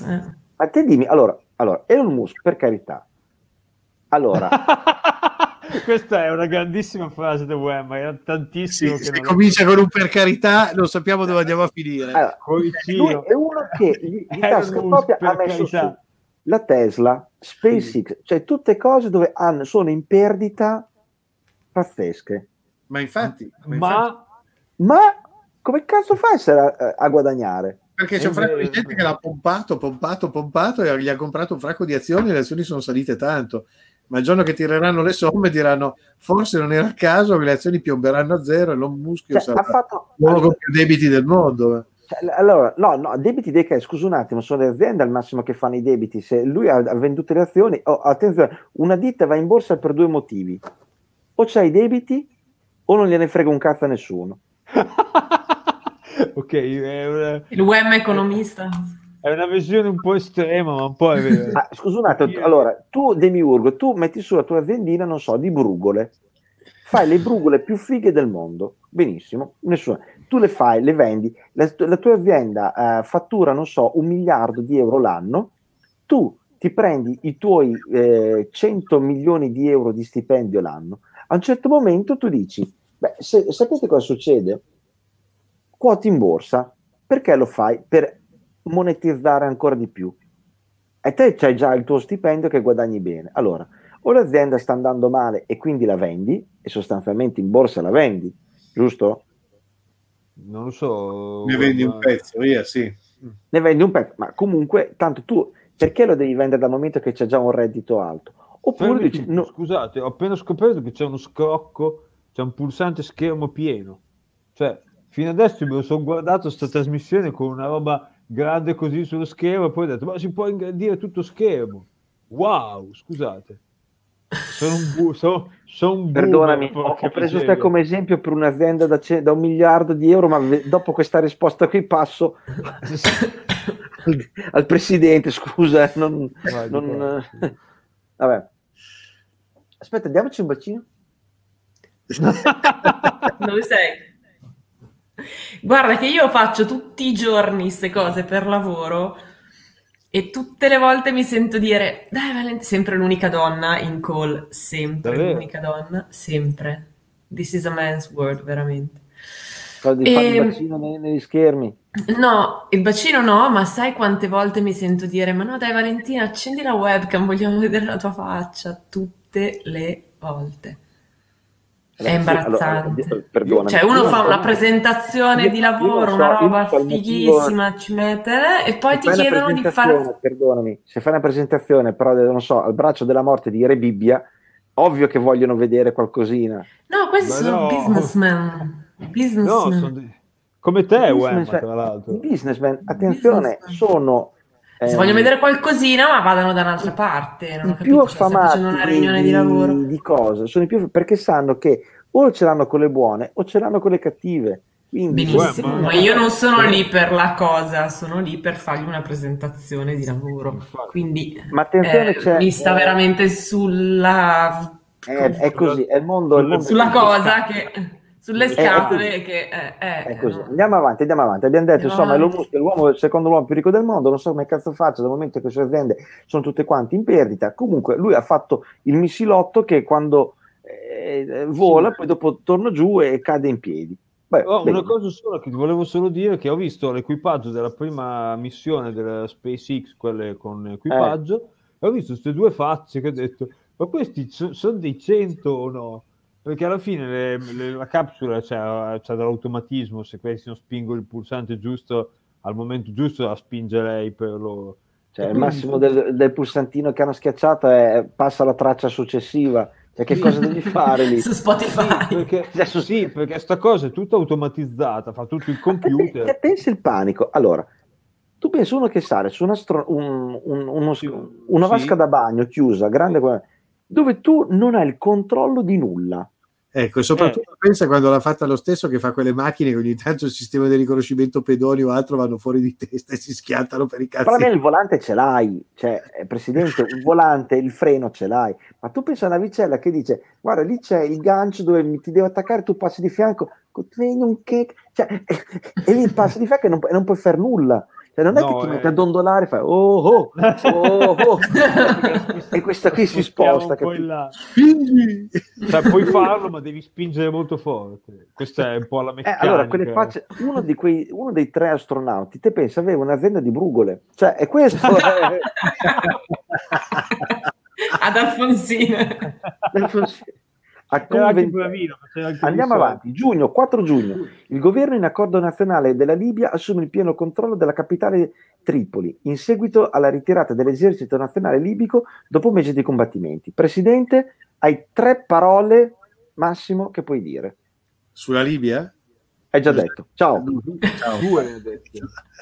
e il punto interrogativo vale come una parola. Sì, è vero, in molti linguaggi è inteso come andiamo così più belli veloci. Pam, pam, pam. Ok, quindi vieni adesso che ti sei persa tipo lo stupro di massa del Burundi. No, okay. Ma andiamo avanti. Allora, cosa ho perso io? Il 15 giugno la Turchia e l'Iran attaccano con aerei e artiglierie le forze del Kurdistan. In seguito la prima delle due nazioni occupa parte della regione. Vabbè, questa gente si annoiava così. Il 23 giugno, terremoto magnitudo 7,5 nella costa di Oaxaca del Messico. No, è Oaxaca. Oaxaca, io non me la ricordo quella del terremoto. Vabbè. Il 1 luglio la Germania assume presidenza di turno dell'Unione Europea per la 4ª volta. Sti stronzi. È già finito la Croazia, cioè, se l'è goduto per 6 mesi, poi hai detto cioè, hai fatto la prima volta, adesso torniamo noi tedeschi, questo per noi è la quarta. Il 19 giugno l'inondazione del fiume Brahmaputra, sto figlio di Brahmaputra, uccide 189 persone e lascia 4 milioni di persone senza tetto in India e Nepal. Ma comunque tutte queste notizie qua, cioè, noi eravamo troppo impegnati a parlare di Covid, perché brava, è la stessa cosa che volevo dire. Io questo qui proprio non me lo ricordo minimamente. Io. Però vado a prendermi da bere perché mi hai fatto venire sete. Sì, l'inondazione? Sì, a parlare di inondazione mi ha fatto venire sete, sì. Ma porca puttana. Okay. Tra l'altro notavamo prima, quando la Missello è un attimo impegnata, che anche il presidente, anche se non sembra, dietro di sé ha dei colori belli e caldi come la signorina Sello di Adia. Ma è nelle tenebre lui. Però esatto, prima ha spostato un attimo la lampadina e ha un po' illuminato. Ha un attimo puntato la lampadina ed è un bello rosso la parete dietro di sé. Ah, bello, sembra arancio visto da qua. Che poi me la ricordo io quella parete, se è nel salotto di casa sua. È nel salotto buono di casa sua. No, è nella stanza della radio. Il fumoir, comunque il fumoir. Preferisce tenerla nelle tenebre perché è così più vicino al colore della sua anima. Andiamo avanti. Vabbè, ma anch'io per tutta la casa grigia per questo stesso motivo. Io anch'io il colore della mia anima è questo, quindi cioè, voglio andare a sniffare delle grane. Ok. Il 25 luglio la petroliera giapponese Wakashio si incaglia nella barriera corallina del sud-est dell'isola di Mauritius e il 6 agosto quello me lo ricordo. Cede riversando per 2 settimane 3.800 tonnellate di petrolio. Sì, ivi contenuto. Animali. 25 luglio. Il 30 luglio la NASA ma non alcolico, ma io già mi immaginavo il grappino, l'amaro, il montanaro. C'è poi la Coca-Cola da 25 millilitri, no, da 20 millilitri. Sì, è bellissima, è la lattina più minuscola che abbia visto in vita mia. Anche mia moglie l'ha presa quella lì, ma cioè, con una di quelle faccio mezzo bicchiere. Lo so, ma però... È per quello che va bene, perché per noi vecchietti, con tutta la caffeina che c'ha dentro... Ah, io la prendo senza caffeina, se no non dormo. È vero. Il 30 luglio la NASA dà inizio alla missione Mars 2020 per cercare primordiali segni di vita sul pianeta rosso. La missione include anche esperimenti per preparare future missioni con equipaggio. Facciamo una carrellata in senso orario. Secondo voi andremo su Marte entro 30 anni? Ci andremo male. Io dico di sì. 30 anni, eh? Sì, io 30 anni no. Sì. Ma io dico di sì, però magari non ci arriviamo. Cioè, per andarci ci andiamo, però ci andiamo male. Non la vedo benissimo. Ah, ok. Devo dire, mancano Marte? Ma ci vuole... cioè, sì, che arrivi lì e poi... è come prima. È come il treno che deraglia. È come che non la comandi. Così. Cioè, guarda, che sono 2 anni, non so quanti cazzi ci vuole, con la tecnologia moderna, cioè del momento, sono tipo 2 anni di volo, insomma, di viaggio. Sì, però... quante incognite, quante cose possono... Ma al momento non hanno ancora realizzato un vettore in grado di attraversare lo spazio e arrivare su Marte, atterrare, ripartire. Cioè, queste persone vogliamo farle ritornare a casa. Sì, infatti finora gli abbiamo mandato della roba su Marte, i robottini così, che quando finiscono le pile purtroppo rimangono là, diciamo, spenti. Ce n'è uno che va ancora, eh? Sì, ce ne sono diversi che vanno ancora, almeno no, un paio, solo, gli altri si sono... spenti, si sono scaricati. Addirittura neanche tanto, perché praticamente è andato in una zona d'ombra e non riesce a ricaricare le batterie, quindi ciccio. Vabbè, andiamo avanti. Però appunto dopo noi li vorremmo anche riportare a casa sti poi cristi con quello che costano, vabbè.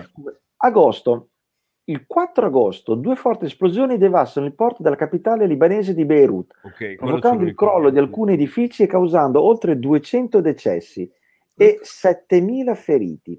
Alcuni edifici è un po' riduttivo, nel senso che ma manco a Hiroshima è successo una roba del genere. Ho visto queste immagini, il porto, ma anche tutti i quartieri attorno un po' devastati, alcuni edifici, sembra che sia stato un... Inoltre il Ministero della Salute ha esortato gli abitanti della città di lasciarla a causa dell'aria altamente tossica. Però. Non male. E poi ho scoperto che anche qua, non tanto distante dove abito io, ci sono dei depositi di sta roba qui, per cui speriamo che quelli li vigilino. Che poi tra l'altro c'erano, li avete visti quei filmati di diversi matrimoni, che poi cos'era? Era una domenica, no? Il 4 agosto, sì. Non mi ricordo. So che era chiaramente 4 matrimoni e un funerale. C'era... funerale, mi sa... No, più che altro che c'erano tanti filmati di persone mentre facevano fotografie di matrimonio, sì. Che gli è arrivata questa ondata, sì, che li ha stesi per terra.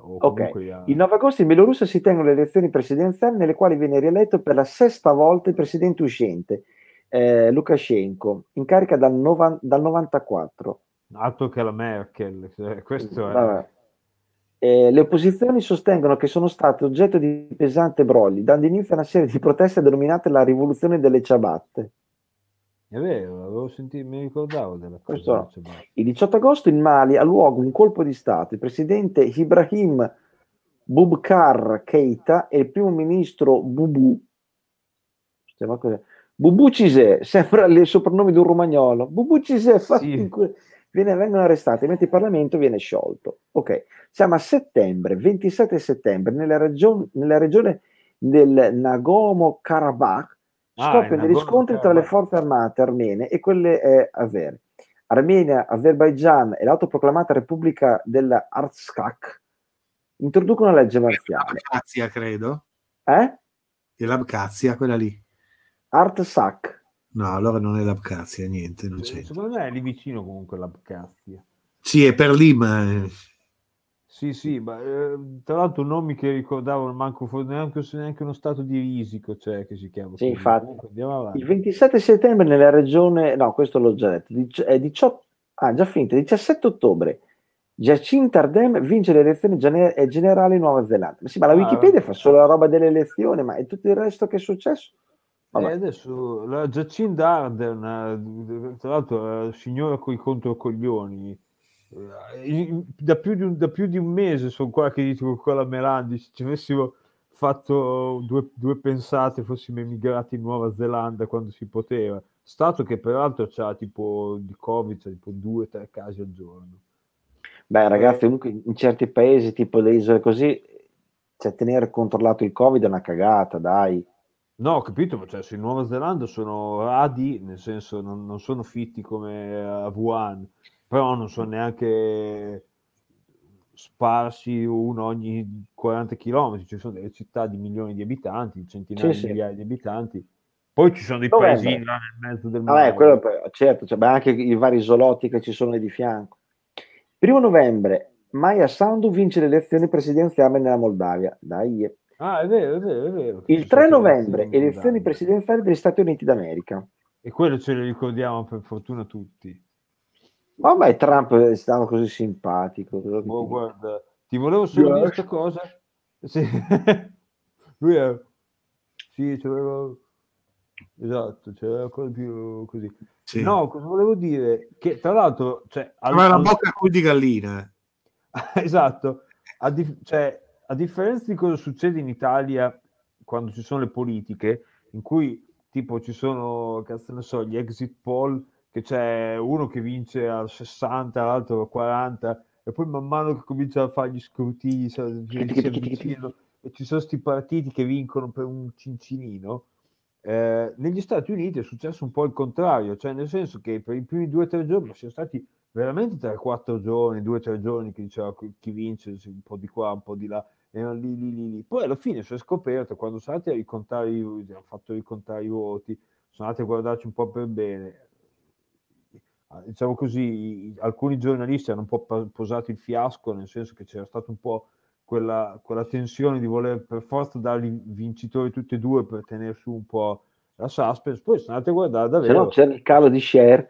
È bravissimo, alla fine Biden ha vinto con del margine, nel senso non è che ha vinto per 4 voti, ha vinto per un bel po' di voti, comunque milioni di voti, ecco, non decine di migliaia di voti. Poi alla fine, boh, anche Trump ha concesso che alla fine in realtà non ha mai detto che ha vinto l'altro, non ha mai detto no, non l'ha ancora detto, è vero. Ha detto adesso vediamo cosa facciamo, magari gli do un colpo di telefono, facciamo ancora dei video falsi dove vediamo che nascondono le schede, sì. Vabbè, allora 1 novembre Moldavia, l'ho detto, ok. 15 novembre viene firmato il Partenariato economico globale e regionale, un accordo di libero scambio per l'Asia Pacifica. Vabbè, questo non ce ne può fregare proprio di niente. È quello praticamente che ha tagliato fuori gli Stati Uniti dagli accordi precedenti che aveva con tutti i paesi dell'est asiatico, eccetera. In pratica è un accordo commerciale che è venuto fuori a causa dell'indurimento di Trump e delle sue politiche commerciali con il resto del mondo. Gli altri hanno detto ah sì, e allora vaffanculo, ci facciamo un nostro mercato per i cazzi nostri. Nella sede comunque la Cina diventerà proprio padrone del mondo prima, anticipano di qualche decennio questa cosa qui. Esatto. Allora, 24 dicembre, pochi giorni prima della scadenza del periodo di transizione dovuto alla Brexit, viene raggiunto un accordo di libero scambio tra il Regno Unito e l'Unione Europea. Forse hanno capito, ricordiamo perché ci hanno scassati i maroni una settimana fa, qui no neanche. Però dopo hanno capito, ah cazzo, però dopo non possiamo mica più esportare le cose come una volta, dai, ma va? Ma va? Bene, adesso c'è il rischio, intanto visto che l'Irlanda del Nord è rimasta fuori da questa roba, per cui rientra nel libero scambio in tutte le vecchie regole. Ma l'Irlanda del Nord comunque permette anche degli altri vantaggi.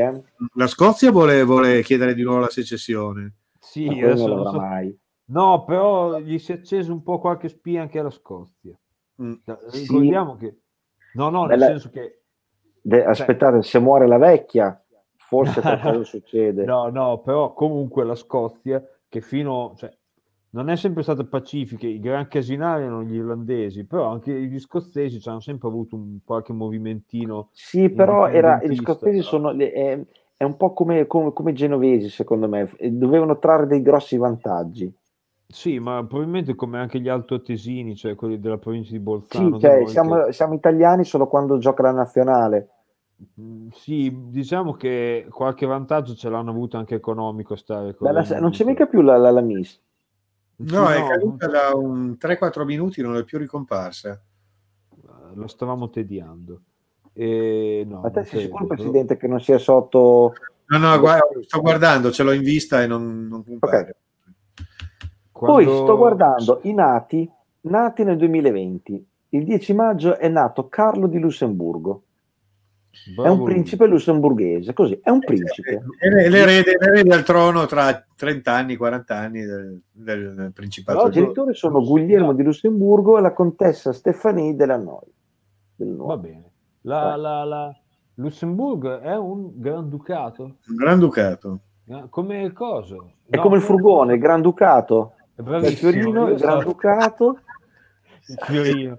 Cos'è che volevo dire? Il Granducato qual è? Quello passo lungo. Passo lungo, è vero. Mi ricordavo il Liechtenstein, che anche lì è una monarchia, però non mi ricordavo se fosse tipo il principato. Non mi ricordo più, il Liechtenstein è un principato, credo, sì. Lo dico subito. Liechtenstein. So che una delle cose che notavo parlando una volta con il principato. Il principato, vedi, come Monaco. Ah, beh, una delle prime cose che notavamo tempo fa con la Melandri è il fatto che probabilmente l'80% delle monarchie, cioè in tutto il mondo ci sono un po' più repubbliche che monarchie, però ce ne sono ancora tante monarchie.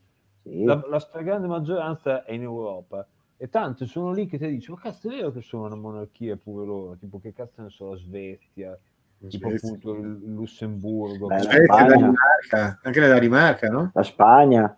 La Spagna sicuro, la Danimarca non mi ricordo, mi sa di sì. Sa che la regina di il re di Danimarca? Sì. Non lo so. Non vorrei dire. Però, a parte la battuta, comunque ci sono un sacco di paesi, diciamo così, che non finiscono. Il regno di Danimarca, sì, sì. Che non finiscono tutti i giorni sulle cronache, che sono monarchie. Poi tutti si ricordano chiaramente della... come si chiama, della monarchia inglese, perché è quella che finisce sui tabloid, però... Ma allora facciamo anche... una cosa, le monarchie europee e i loro sovrani? Pronti? Gran Bretagna. Quello è facile. Dategli in mano una cipolla verde e non capisce più un cazzo. Città del Vaticano. Quella è una monarchia assoluta. Ricordiamo che la Melandri, tra l'altro, in tutta la sua vita ha visitato i 3 paesi... al mondo in cui ci sono monarchie assolute. Io ne ho visitati 2. Cos'è, lo Swaziland l'altro? No, quella è una monarchia, paradossalmente non è assoluta. Non è una forma di... Sì, anche lì è, vabbè. Sì, vabbè. Poi sono il Brunei, che c'è il sultano.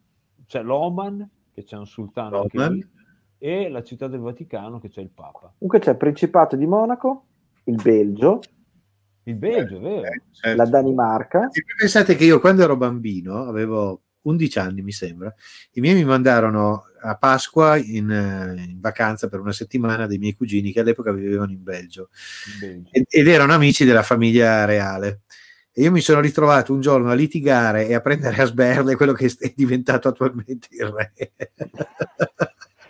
È una roba di famiglia, questa è una figata. A me non capita mai, perché da bambino non frequentavo la nobiltà. Io al massimo della mia avevo fatto fare pessima figura alla mia famiglia, ma... vedi un po'. Io il massimo delle mie esperienze altolocato ho cagato nello stesso cesso di Romiti, però non è cazzo. Io Romiti, sai quante volte gli ho preparato palchi per le sue concioni e le varie menate, ma io ho cagato nel successo della sua barca. Vabbè, poi c'è il Liechtenstein, il Lussemburgo, la Norvegia. Ah, cazzo, vedi che la Norvegia... Svezia, Andorra. Paesi Bassi. Certo. Che la regina d'Olanda ha la casa d'argentario. Spagna. La Svezia. Sì.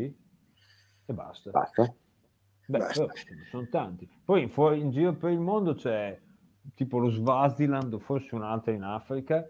In America Latina non c'è nessuna monarchia, c'è il Giappone, che è famoso, ma poi adesso così non me ne vengono in mente mica tante altre. Forse c'è là tipo nel Pacifico, beh, voi che non ci siano nei quei vari isolati. Tonga è un regno. Appunto, ma anche nella Polinesia, voi che non ci siano un po' di quelle cosine lì. Secondo me ce ne sono un paio di robe là. Sì, secondo me anche. Tonga lo so, perché Tonga è uno di quei paesi, posti mitici, che a un certo punto mi ero messo a studiarlo, anche perché c'è una colonia di... Hai fatta botta anche con quello? No, c'è una colonia... Sono grossi quelli. C'è una colonia di torinesi a Tonga. In serio, che negli anni 80 giù di lì si sono trasferiti con la famiglia giù, è venuta fuori una piccola colonia di torinesi. Allora guarda, sto guardando una mappa di monarchie, vabbè, l'Arabia Saudita, gli Emirati Arabi, tutto quanto il Medio Oriente, poi c'è il, mi sembra il Nepal, lì vicino tra le di fianco era un regno, ma poi c'era stato il colpo di stato degli amici del Demi, c'è di loro in Nepal, poi c'è tutto questo... quante nazionalità, subnazioni monarchiche, tipo le varie Filippine, l'Indonesia, lì è pieno, e ci sono una centinaia di isolotti tutti quanti dove ci sono comunque, vabbè. Gli Emirati Arabi, che hanno una forma sgaffa di monarchia, nel senso che ci sono tipo 5 emiri che hanno 5 regioni, che è diviso in zone, sì, e ognuno ha il suo, quindi sono uniti, per cui hanno una forma di roba in cui si mettono d'accordo per le robe grandi del paese, tipo che ne so. Io ci sono stato a Dubai, e poi nel ma Dubai non fa parte degli Emirati Arabi Uniti? Come no, sì, cavolo? Sì. È l'Emirato di Dubai, poi c'è l'Emirato di Abu Dhabi anche, i due più famosi, poi ce ne sono altri 3 più piccoli. Insomma, estensioni geografiche sono... io penso che il Dubai sia come estensione tra i più piccoli, sì, però tra i più densamente popolati. Sì, è vero. Sì, ma Dubai è strana, è tipo Las Vegas al cubo. Sì, è Las Vegas, sono stato anch'io, ritorno del viaggio di nozze. Las Vegas fa quei soldi della Svizzera. Sì, beh, però attenzione, Dubai ha soldi di tutto il mondo. Perché? Infatti, anche dico, per questo dico come la Svizzera. Perché... Ma più che altro banche, perché considera che quasi tutte le più grosse aziende del mondiali a Dubai hanno una sede. Sì, sì. Per ovvi motivi, ma tra l'altro io a Dubai ci sono andato, sarà ormai, allora la betta 12 anni, forse 15 anni fa, che poi eravamo ospiti in casa di nostri amici che vivono là, e quindi non tanto turistica, ma più nel quotidiano, cioè portavamo le bambine a scuola, andavamo a fare la spesa, tutte queste cose, che quindi vedevi Dubai non tanto con gli occhi del turista, ma proprio nel fatto di viverci. Ed era impressionante. Lei è italiana e suo marito è inglese, hanno 3 bambine. E quando praticamente là la cosa, nel quartiere dove eravamo, non ci sono i nomi delle strade, perché sono talmente dinamiche le cose che la strada la tolgono, la rifanno, sta cosa. Sì, è vero. E allora devi avere nel portafoglio e nella borsa delle signore una decina di bigliettini con la mappa. Cioè, questa è la mappa mia per venire da me, perché non c'è indirizzo, non esistono gli indirizzi là. Andammo a trovare, a visitare noi a casa di un'amica della Melandri che viveva fino a quest'anno là, perché faceva la hostess per la Emirates, la linea classico degli Emirati, e lei non è chiaramente degli Emirati, perché per la Emirates praticamente non lavora gente degli Emirati, ma gente di mezzo mondo. Lei è ungherese, se non ricordo male, e praticamente sta ragazza viveva in un condominio, diciamo così, che la Emirates affittava, tutti gli appartamentini per i vari dipendenti, e ne aveva sai quanti te. Cioè, un quartiere dove principalmente tanti operatori della Emirates, tra cui anche piloti, hostess, eccetera, eccetera, vivevano, e che non avevano le strade. E questa cosa qui è incredibile, perché la tipa ci ha dato un geotag da mettere nel navigatore per trovare. Venite a trovare, io sto qui. E a un certo punto ci siamo trovati in sto zona dove c'è un sacco di strade, un sacco di palazzoni, ma non c'era un'idea di dice vai di là. Ma infatti è quello che ti dice, ma là perché ci sono tanti fuoristrada? Perché quando andavo in macchina con questo mio amico, lui tagliava tra le case, cioè sì, praticamente passava in mezzo, perché era tutto quanto sterrato tra le case, così, vabbè, comunque tutto molto strano, un paese dove non c'è criminalità, ma tutto veramente molto molto strano e surreale comunque. Ti dico solo l'ultima cosa e poi andiamo avanti col discorso. Una roba che mi ha scioccato di questa cosa è che prendemmo un'auto a noleggio, ci siamo girati 2 o 3 giorni, quindi siamo andati anche un po' in giro fuori da Dubai. E fate il pieno con €6? No, quella è in Oman, devo essere sincero, che lì è stato lo shock, perché lì abbiamo fatto un pieno con, mi sembra, €4, e quando abbiamo restituito l'auto all'autonoleggio non siamo riusciti a ridargliela col pieno di benzina. Tra l'altro abbiamo anche rischiato qualcosa perché avevamo fretta, cercavamo un distributore per fargli il pieno, per ridargliela col pieno, alla fine non si è riusciti, e questo qua ci ha fatto la multa e ha detto che, cioè, ci metteva, poi ci faceva pagare con la carta di credito, e paghiamo ancora la carta, magari ci faceva €200 di multa, ci ha fatto più €3 perché c'era mezzo serbatoio, ci ha fatto pagare anche un botto. No, negli Emirati mi ha fatto lo shock, per me è stato visitare queste città in via di costruzione, diciamo così, che loro stanno costruendo in vista di un'espansione. Quindi dice, guarda, visto che Dubai negli ultimi 30 anni è cresciuta da 100.000 a 3 milioni di abitanti, ci aspettiamo che andrà sempre avanti così, e quindi hanno chiamato delle ditte di costruzioni, di quelle che ne so, anche cinesi, anche asiatiche, di quelle che ti possono mandare della manodopera a catafottere, e hanno fatto costruire delle città da, diciamo, capaci di 20.000 abitanti, con tutte le case, le strade, le scuole, i supermercati, che ne so, che poi adesso sono vuote. E quindi noi ci abbiamo girato, ci abbiamo fatto un video col telefonino, allora, ma un quarto d'ora, 20 minuti per tutte queste strade completamente vuote, sembrava il set di un film. E poi abbiamo scoperto che loro si aspettavano di riempire questa città. Ma perché? Ma perché 15 anni fa, quando sono andato io, c'era un ingresso di gente stratosferica. Sì, ma tutto, cioè, però un po' meno. Però loro, no, però il bello è che là, anche perché c'erano tutto quanto, era diviso in quartieri in base alla tipologia commerciale, c'era il quartiere tecnologico, sì, il quartiere delle industrie, il quartiere...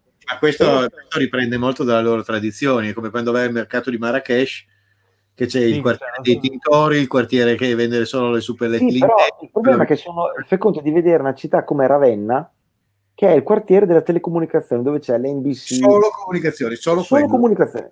Ma là, comunque, negozi uno a fianco all'altro che vendono tutti lo stesso tipo di spinolo. Quello in centro, quello nel centro storico, diciamo, che poi c'era sto fiume quasi artificiale per dare quel tocco di antichità. Ma guarda che la popolazione indigena, cioè proprio di Dubai, non hanno niente. Sono meno di 300.000 persone, e gli originari. Ma non vivono a Dubai. Di cui 10.000 sono quelli che comandano e che hanno i soldi, che vivono al di sopra di tutto. Allora, là, tanto comunque è diviso in caste. Allora, io ti dico, noi per quella settimana che siamo stati lì avevamo preso una tesserina in un circolo per stare in spiaggia, no? Quello che da noi era l'ombrellone e lettino, a febbraio. Se ci fosse andato a giugno come me ti saresti bollito. No, ma infatti c'è da morire. E praticamente in una settimana hanno costruito una facciata di un edificio che sarà stato tipo 50-60 piani, in una settimana. Vedevi tutte queste centinaia di macchioline arancioni che erano tutti gli operai, tutto, che in una settimana. Vedete quando vedi il time lapse che costruiscono un palazzo, la stessa cosa. E lì io, quando sono andato, stavano costruendo le palme. Presente le isole a forma di palma? Che sono ancora, diciamo, a metà strada. Uno mi sa che l'hanno finita, l'altro sono rimasti fermi. Che poi hanno detto che l'avevano già bella che venduta ancora sulla carta. E io sono rimasto impressionato quando facevo il bagno lì nella spiaggia. Mare, sì. Le macerie, i blocchi di cemento ovunque. Cioè, arrivavano con le onde tutti questi pezzettini di cemento, questi blocchetti così di cemento, perché tanto non ne fregava un cazzo. Loro vai, costruisci, cioè cura del territorio vero assoluto. E vedevo che si facevano i palazzinari, si facevano gli sgambetti tra di loro, cioè sai, una spiaggia con 200 metri niente, 200 metri d'altra parte dentro un palazzo, dov'è che uno va a costruire davanti? È quello che succede dappertutto. Guarda nel nostro sud, quando hanno costruito negli anni 70, ha fatto la stessa roba. Hanno costruito in maniera selvaggia sulle spiagge. Io mi ricordo quando sono stato in Calabria per lavoro, ho avuto 2 giorni tra un cantiere e l'altro in cui non avevo niente da fare, mi sono fatto un giro della costa perché non c'ero mai stato, ho detto faccio un giro, ed era impressionante la cementificazione brutta fatta in dei luoghi che potenzialmente erano fantastici, rovinati, però qui siamo negli anni 2000, lo Stato perché si aveva fatto tutte le ferrovie esattamente sulla spiaggia, però lì è tutto strano, tutto veramente strano. Infatti lì per la gente che sta lì e vive, cosa fa? Sta lì un certo lasso di tempo, non tutta la vita, un po', guadagna bene, perché attenzione, quando vai là le aziende che ti mandano là ti pagano bene. Assolutamente sì. Là non paghi le tasse, perché le tasse non le paghi per niente, perché tanto le scuole le paghi, l'ospedale lo paghi, è tutto a pagamento. E tra l'altro là gli affitti sono molto alti. Perché? Perché se le miro li giro i coglioni, dice, lo sapete cosa dico? Io qua adesso faccio, non so, la piscina più grande del mondo e te ne devi andare. Sì, sì, è vero. Ricordiamoci la pista da sci al coperto. Sì, quando sono andato c'era già.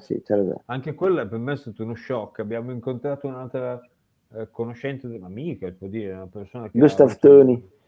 Della Melandri, che dice guarda ci incontriamo, quello lo riconoscete subito, ci incontriamo lì perché facciamo 2 chiacchiere e ci siamo trovati nel centro commerciale che è adiacente a, e c'è sta cosa di cemento armato inclinata molto vistosa che è una pista da sci refrigerata, cioè ghiacciata, in cui all'interno vengono tenuti 3-4 gradi sotto zero, qualcosina sotto zero, e addirittura c'è un hotel che dà sulle piste, diciamo così, che ha la metà delle stanze che danno sull'esterno dell'edificio, l'altra metà che danno, quasi la metà, sulla pista da sci, e che costano significativamente, non so, ma che cazzo ne so, il 50% in più.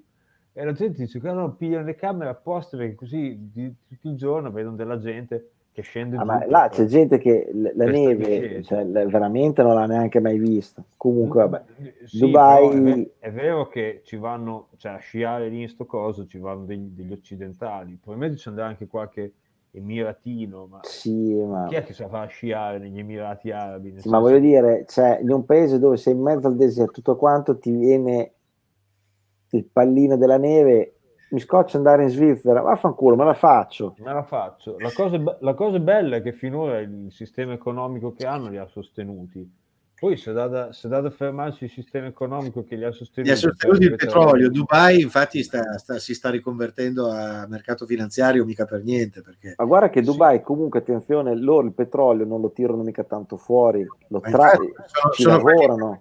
sono quelli più con la mente più avanzata tra tutti quei paesi lì. Ma loro l'hanno vista lunga perché hanno detto tanto il petrolio non durerà per sempre, aspetta, tiriamo di trarre il vantaggio adesso che ancora ne abbiamo per poi un domani rivenderlo a 100 volte di quanto succederà. Bene, sentite, dopo questa massima di economia...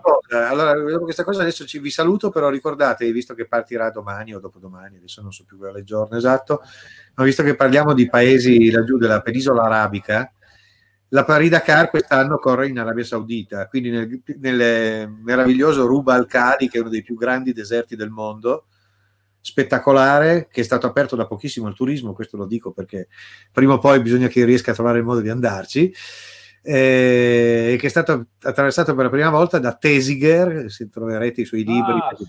Sì. Ecco, i libri di Tesiger, guarda, dai, tiralo fuori, Sabbie arabe di Tesiger o roba del genere, che sono i racconti della prima traversata dell'Unione Europea a cammello del Rub al-Khali, che è una roba... Se lo guardate su Google Map vi rendete conto della dimensione e vi viene un colpo. E te l'hai attraversato tutto? No, quello non l'ho mai fatto purtroppo, ed è uno dei posti che mi piacerebbe molto poter fare. Spero prossimo anno, fine del prossimo anno, inizio di quello dopo, non mi ricordo più, dovrebbe esserci un mio amico di un'agenzia che ha una tappa di una grande traversata che fa quel pezzo, e allora magari forse riesco a unirmi, mi piacerebbe molto. Ma fallo, che te frega, al massimo tiri le cuoia lì e la cosa ti andrebbe benissimo. Sì, se mi seppelliscono sotto una duna, guardate, sappiatelo, io sarei felicissimo. Sì, però portarti fiori è un po' difficile. No, niente fiori, basta opere di bene. Sì, opere di bene. C'ha le corna, va. No, volevo dire che volevo solo... Aspetta, a proposito di corna, Presidente, ci hai messo nel testamento, vero? Sì, certo, vi lascio tutto l'archivio di Radio NK soprattutto. Ma vaffanculo, a te NK. Io vi volevo solo ricordare che Saudita è il participio presente passato di saudire. Ah, pensavo di saudagi. Il verbo saudire, quando è stato qualcosa, fu saudita. Fu saudita? Va bene, ragazzi, dopo questo qui... È un'ora 30 di trasmissione e si comincia a sentire. Okay. No, più che altro devo andare a pisciare il cane, se no questo qua mi sclera. Comunque, per concludere, nel 2020, secondo la Wikipedia, di personaggi di un certo spessore, sono morti 2.230 persone. Così. Solo? Oh, persone... Ah, Vips. Butto... Nedofagni, ciclista su strada italiana, nato nel 1931, non ne sapevo nulla.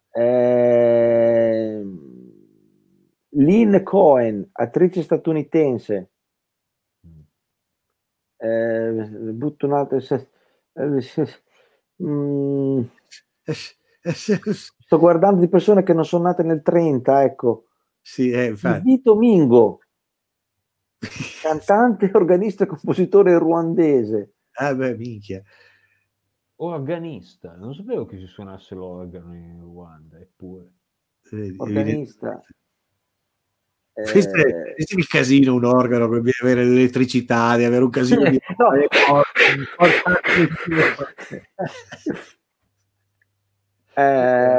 Jean Evert. Evert non era una tennista? Tennista, bravo. Tennista statunitense. Finalmente abbiamo trovato uno che conosceva il presidente, è uno dei suoi tempi, tra l'altro. Hai picchiato anche quello? No. Soprattutto ieri è morto Pierre Cardin. Sì, ieri è morto Pierre Cardin, sì, esatto. No, Cardin, di Treviso. Era Piero Cardino. È morto Cesare Romiti. No, quest'anno, sì, 18 agosto, cazzo, l'ho citato, non lo spero mica. Ricordiamo che ne abbiamo parlato di tempo fa alla radio, quando abbiamo trovato in un sito che qualcuno vendeva la sua limousine. Avevamo trovato la lancia tema limousine appartenuta a Cesare Romiti. E tra l'altro è nato lo stesso mio giorno, il 24 giugno. Però è tutt'altra levatura, non sta scherzando. Però io ti dico, quando ero insieme a suo nipote, eravamo fidanzatini, ero in barca... Quindi era sua nipote? Sua nipote. Ah, avevo capito sua nipote. Era in barca sua, che aveva il mio tir, si chiamava, che è l'anagramma di Romiti. Il mio tir non è male, sì. Si chiama così. Anche hai frequentato le belle spiagge, diciamo così. Non solo quelle dove c'erano i troccoli di cemento. Sì, insomma, poi vediamo. Mai stato a bere allo stesso tavolo che il nipote di Romiti, però. Vabbè, ero giovane e bello. Sto pensando una. Adesso, però non sei più giovane, questo è un po' il problema. No, ma io non sono neanche bello. No, sei un bel ragazzo.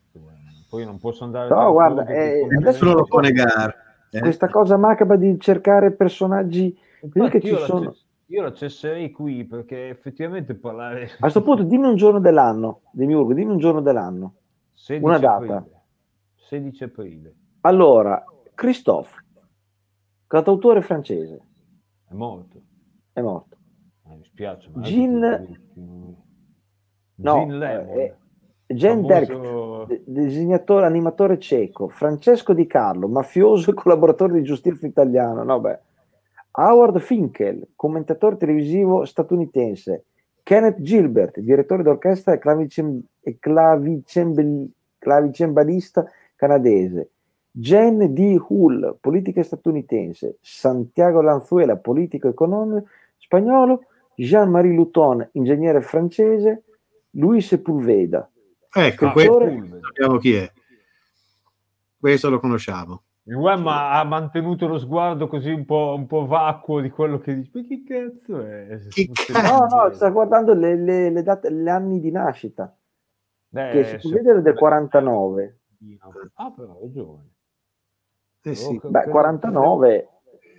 Beh, no, ok, pensavo fosse degli anni 30. 49 a 71 anni, non è morto, non era così vecchio, insomma. Infatti, sì. Va bene. Io bene, cari. Non c'è modo proprio di ripescare la dottoressa. No, io non l'ho più ripescata, per cui se lei non ha un indirizzo su altra strada... No, ma ha scritto adesso che purtroppo gli è caduta la connessione. Ha detto che è deragliata male. Deragliata male, ha capito, va bene. Allora noi salutiamo postumamente la Miss Sello che ci ha abbandonati, salutiamo l'UEMA che è lì che ormai si è perso sulla cipolla verde e passerà la notte a consultare chi è morto ieri e l'altro ieri. Sì, come fanno? Il Demiurgo lo vedo lì che è impegnato in qualche cosa perché sta cercando qualcosa disperatamente su internet. Ho mandato un cuoricino alla dottoressa Senna. Ah, perfetto, benissimo. Ma mi sa che è morto tipo l'ultimo astronauta dell'Apollo 11? No, delle missioni Apollo. Ma no, Buzz Aldrin è ancora vivo, dovrebbe essere. È vero, c'è ancora lui. Allora, cos'è che ha fatto? No, è che tra l'altro poco tempo fa mi sono intrippato a vedere i documentari del National Geographic su tutte le cose, la storia del figlio di Apollo, tra l'altro. Esatto. E loro c'avevano ancora il manettino, capisci? Loro andavano ancora con loro c'avevano il manettino, esatto, c'erano anche i pomelli. Sì, esatto. Sì, no, che stavo guardando purtroppo gli astronauti deceduti in quegli anni lì. Tipo le vecchie macchine del caffè di una volta. Sì. Oppure aspetta, devi unire il collegamento, i contatti, aspetta. Sì. Va, adesso va, ecco, perfetto. Adesso adesso il missile è partito. No, che tra l'altro sono tutti quanti gli astronauti morti, diciamo così, non sono morti nello spazio, ma tutti a terra. Però la maggior parte è morto di vecchiaia, questo gli va, cioè, va abbastanza. No, beh, certo, no, però nessuno nello spazio, al contrario dei russi, dei americani. Beh, c'è state le due, a parte la navetta esplosa, insomma, e l'Apollo 13, cos'era la 13? No, il 13 sono tornati, eh? Sì, l'Apollo 1 è stato un incendio che è successo a terra. Durante l'addestramento, che sono morti bruciati vivi, purtroppo. C'è stata due tragedie degli shuttle, che una delle due sicuramente è capitata nello spazio, stavano rientrando. No, ma io parlavo dell'epoca del Mercury, dell'epoca dell'Apollo, no, non dell'Apollo, queste cose qui, che erano poi quelle più non dico rischiose, ma erano comunque durante un periodo di esplorazione. Sì, era un po' più lì veramente che stavano legati, sì, più o meno. Però. Stringi quella rondella che... Pensa a questa gente che paio di palle doveva avere per montare su uno di quei trabiccoli e farsi sparare con quella tecnologia, appunto, col manettino, la cosa del caffè. Sì. Ricordiamo che il famoso John Glenn, che è stato il primo uomo americano in orbita, disse che la prima cosa che aveva pensato quando stava seduto là nella capsula cos'era, la capsula Mercury che ha portato in orbita, pensava l'unica cosa che tutti i componenti del razzo che l'avrebbero portato su erano stati realizzati dall'appaltatore che aveva offerto il maggiore ribasso. Quindi lui ha detto: io sto qua su staffare sto razzo, eccetera, cioè, sappi che quello che ha venduto, non so, i motori alla NASA. Io dico solo che in quel periodo lì hanno speso... ha risparmiato sul famoso manettino. Quello che ha detto: guarda, te lo vuoi $1 milione, io te lo faccio per 900.000. Allora prendiamo lui. Sì, ma considera che comunque quel periodo lì spendevano le 10-12 volte di quanto si sta spendendo adesso. Sì, certo, perché c'era anche un po' di scialo, cioè nel senso la guerra fredda comunque di prestigio nazionale, c'era la guerra fredda, c'era tutte quelle balle lì. Ma era anche il periodo che c'era la guerra anche del Vietnam, cioè considera che c'era, insomma, gli Stati Uniti stavano spendendo diverse cose, avevano bisogno di popolarità anche nella popolazione. Non dico che era impegno, sacrificio bellico, ma il lato buono, diciamo, di questa cosa qui che si può dire era il fatto almeno che quando erano in campi inesplorati hanno detto: guarda, su certe cose non badiamo a spese, nel senso che non cerchiamo di fare soluzioni più economiche, cosa che invece facevano i russi per tanti versi, ecco, nel senso che dicevano guarda, se si può anche mettere solo, sto guardando una cosa, due bombole di ossigeno, noi gliene mettiamo una, se una basta. Beh, è morta Samantha Fox. Ma che cazzo? Il 22 aprile. Ma non quella Samantha Fox. Samantha Fox, attrice pornografica. Ah no, allora è un'altra. Non è stata un'attrice pornografica statunitense attiva durante gli anni 70 e 80. Ah, non era quella che cantava... Ah no, capelli castani. Ah no, ok. Era mitica Samantha Fox degli anni 70, eccetera, perché voi eravate troppo giovani, ma i porno che c'erano all'epoca, Samantha Fox, che alla mia età se la ricorda benissimo. No, purtroppo io non... Nel 70... Negli anni 70, quando c'erano ancora i porno in bianco e nero, non praticamente. No, non era in bianco e nero. C'erano i giornalini croccanti. Sì, i giornalini croccanti. Il porno in bianco e nero mi piace, questo dei porno in bianco e nero. Quelli li guardavano appunto anche i miei genitori, con tutto il rispetto. Non so, magari ci guardavano, non so. Vabbè. Non ho mai trovato in casa. Sai che c'è questa cosa che... Cioè, ci sono delle pagine anche su Facebook rivolte a sta cosa, ne parlavamo penso la settimana scorsa, di quelli che quando demoliscono le case fanno le ristrutturazioni pesanti, trovano delle tracce dei vecchi precedenti proprietari sì. Nei muri o nei io ho trovato un mortaio. Per dire non ho mai trovato niente, magari quelli che a cui ho venduto casa dove c'era il glorioso studio Little Richard. Little Richard l'avevo sentito. È morto il 9 maggio. Questo mi dispiace. Sì, quello che cantava Tutti i frutti, tra l'altro. Esattamente. E magari troveranno a casa mia delle tracce di quando io ci abitavo, che ne so, appunto, le videocassette con... Le bambole di goma gonfiabili che hai nascosto, tutte belle ripiegate. Anche i sacchi del rusco senzienti che avevo lasciato la mia. I sacchi del rusco. Ragazzi, io vado, se no bisogna che scappi, che è tardissimo, devo portare il cane fuori assolutamente. Bene. Che a gennaio, nell'anno nuovo, replicheremo, poi sperando sempre che le situazioni vadano migliorando, non di merda come quest'anno, come sono andate quest'anno. Speriamo. Bene. Allora, ciao a tutti, buonanotte. E buonanotte. Buonanotte. Statevi bene. Salutami il tuo cane, Wemma, anzi salutaci il tuo cane.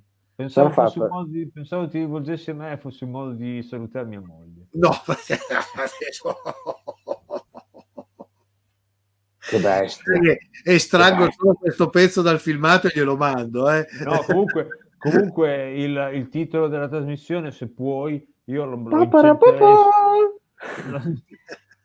incentrerei su sta figura del presidente che prende pugni futuro del bene. Questo è per me. Sì, ho picchiato il re del Belgio e sono ancora qui a raccontarlo. Ho picchiato il re del Belgio e lui non lo sa. Esatto. Soprattutto lui forse non se lo ricorda e soprattutto non saprebbe più come beccarmi, per fortuna.